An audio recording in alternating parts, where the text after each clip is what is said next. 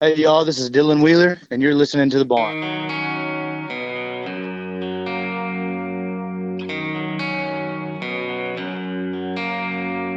Rolled out of bed from a headache. Handful of pills and some coffee to wash it away. And I saw the shit was all gone. She left a few words in a text there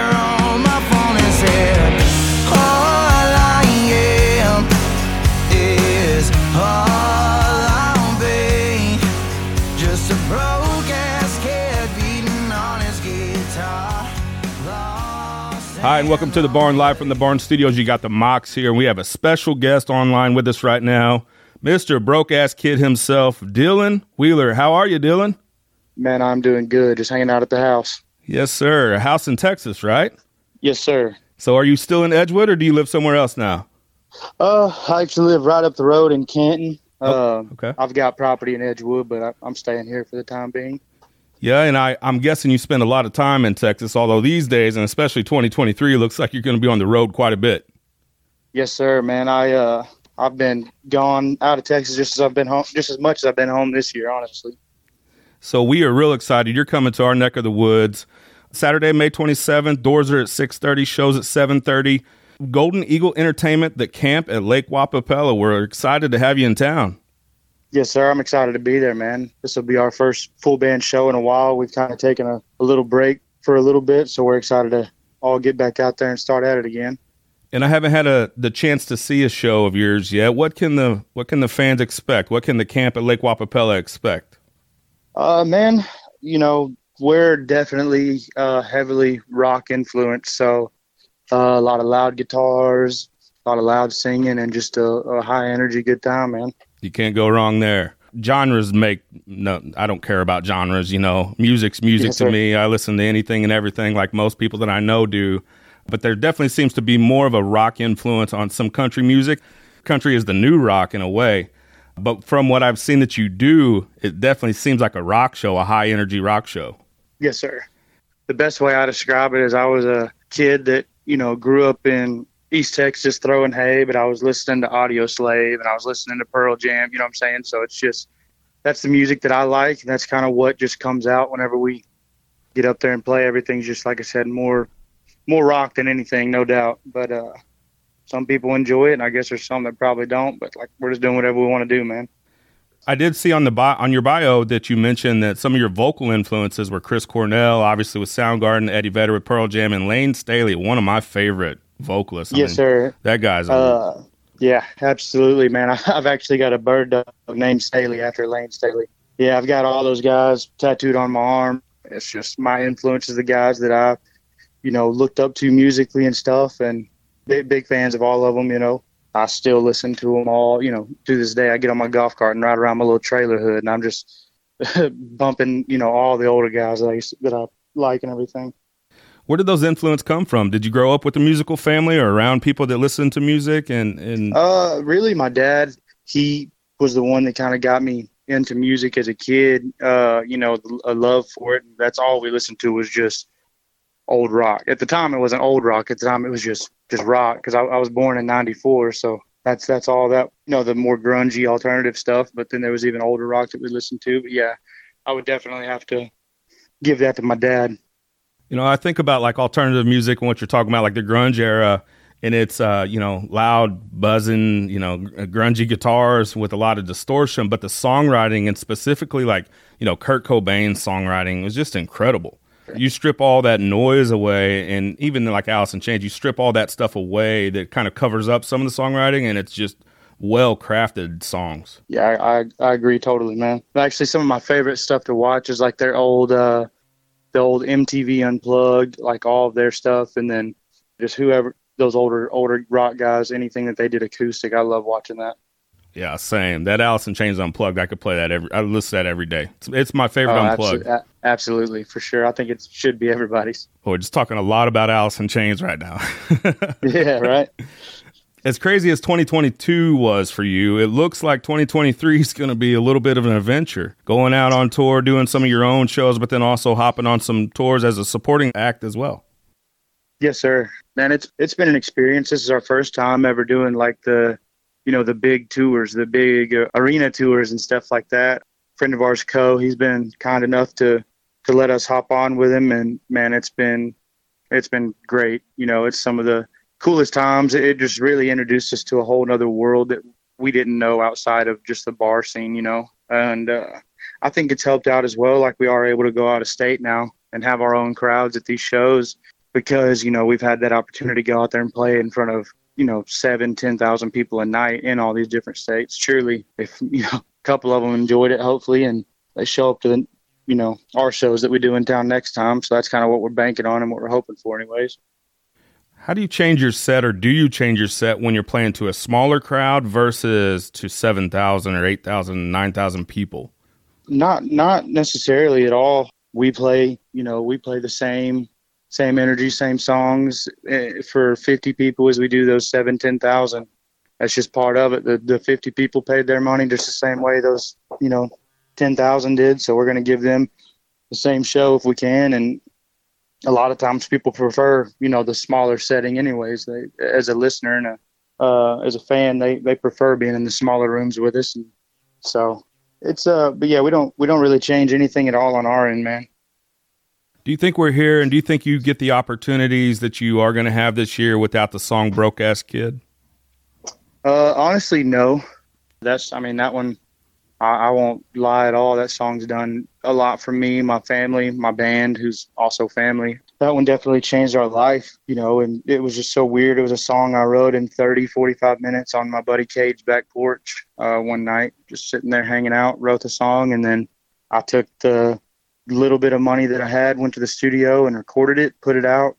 Never really thought about it much, and next thing I know, it was just taking off. And you know, venues, bars are calling, and we got to go play shows now. So that song's still to this day just steadily growing. I know it's a few years old, but it's still still growing and still doing stuff for us, and that's something that I'll uh, I will always be appreciative of that song for that. We, I mean, to say we don't have other songs that are starting to do well we do definitely, but without that broke ass kid kind of paving the way, um, I don't know that they would have gotten the light shine on them, you know, quite like they have. So I would say, I would say, uh, no, I don't think I would be where I'm at without that song for sure. What is that process like of something that you wrote on your buddy's back porch to now seeing? I know on Spotify it has over 22 million streams, and that doesn't include Apple and YouTube and all these other places where you can get yeah. music. Like from the process of the very the very memory that you have of writing it to now seeing where it's at, where it's I'm guessing it's been a life changing song for you. Uh, yeah, absolutely, man. Um, it's been weird. Uh, a while back, I actually was digging through my old voice memos and old notes and I found the voice memo from when I first thought of the song "Broke Ass Kid," and uh, I sang it completely different. But I was sitting there just you know singing it into my phone and just looking at that to where it is now. And I mean, people literally have the artwork tattooed on them and everything, and it's just so wild to think that that that song I guess has resonated with so many people that they would do that, and it was just me, some just punk ass sitting on his porch or his buddy's porch writing a song to what it is now. It's just, just wild, man. And then also, I mean, Bad Bitch is doing pretty well too, right? You know, so yes, sir. yeah, so, that's that's one of them that I said, you know, was wouldn't have been shown the light quite as much as it has if it weren't for Broke Ass Kids. So I'm I'm happy with that one. It was a little delayed fuse. That one it's been out for a while, but it's just recently, you know, really started to take off and get traction. And I think you kind of see that with a lot of careers is you have the one that sort of kicks down the doors to a wider audience, I guess, or fan base. But then if you don't have the follow ups and the and really the album supporting it, I see a lot of times where it doesn't go anywhere. So I think that's such an important part of it. Yeah, for sure. I, I mean, I will never claim to know what I'm doing or anything like that. I, there's a hundred things I probably could have done better and differently. But when I was putting those songs out, you know, it was pretty much just me behind everything. I mean, I had my band, but like as far as you know, the plan, the business stuff going on. Like I, I just didn't know what I was doing. I was just putting out songs when I could afford to record them, and then I would just put a song out. And uh, you know, so I I probably messed up on a few things. Should have done a few things a little bit differently, but here we are. We're we're rocking with it now. So that's all we can do. That's the journey, right? It's not. Yes, sir. It's not perfect, but hey, here we are. Yes, sir. I think it's interesting that one of your most popular, at least on YouTube, is uh, your cover of Strawberry Wine. Do you feel like you were able to kind of showcase your vocal ability in that song? And you think that's why people were attracted to that video? Um, I'm not sure on that one. Honestly, it's a. Uh, I think that it's an iconic song that Deana Carter did, you know, and I think just some people hearing it kind of from the guy's perspective is what it was. I think that, you know, if I don't know if it was just anything special that I did. I think that honestly, if, you know, any guy had got up there and, and sang it, it might have done pretty good for him. Like I said, I just, I just think it's something about hearing it from the guy's perspective makes it resonate with some people a little bit differently. Do you care if we hear a little bit of my favorite song off your record, Times Are Changing? I don't mind at all, man. Let's give it a listen here.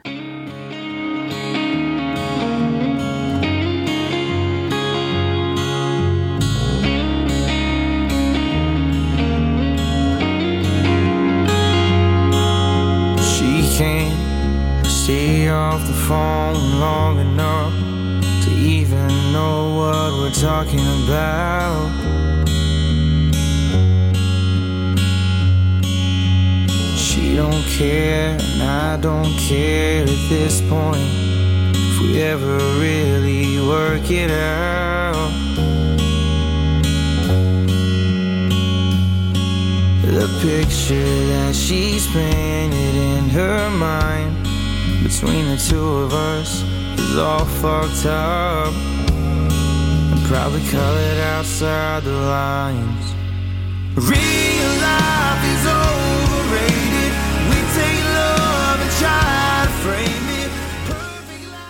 Tell us about Shines Through. Uh, yeah, man, that's a song that I wrote with a couple buddies of mine. One actually being my producer, Philip Mosley.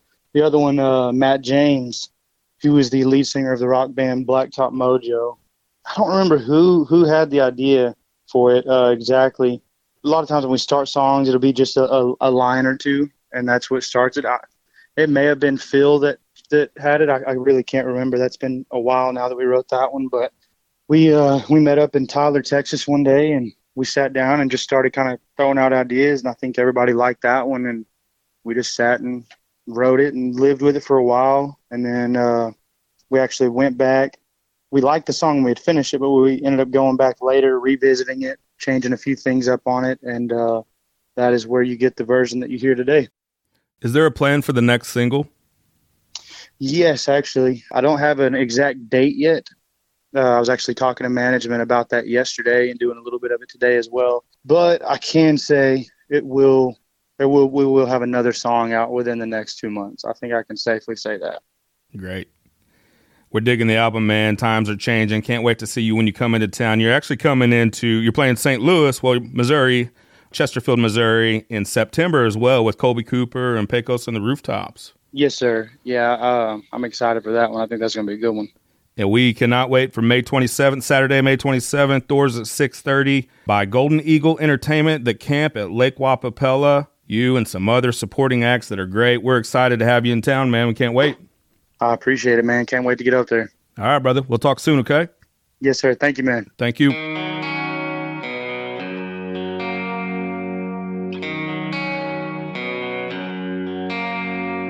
Rolled out of bed from a headache. And for the pills and some coffee to wash it away. And I saw the shit was all gone. She left a few words in a text there on my phone and said, Oh.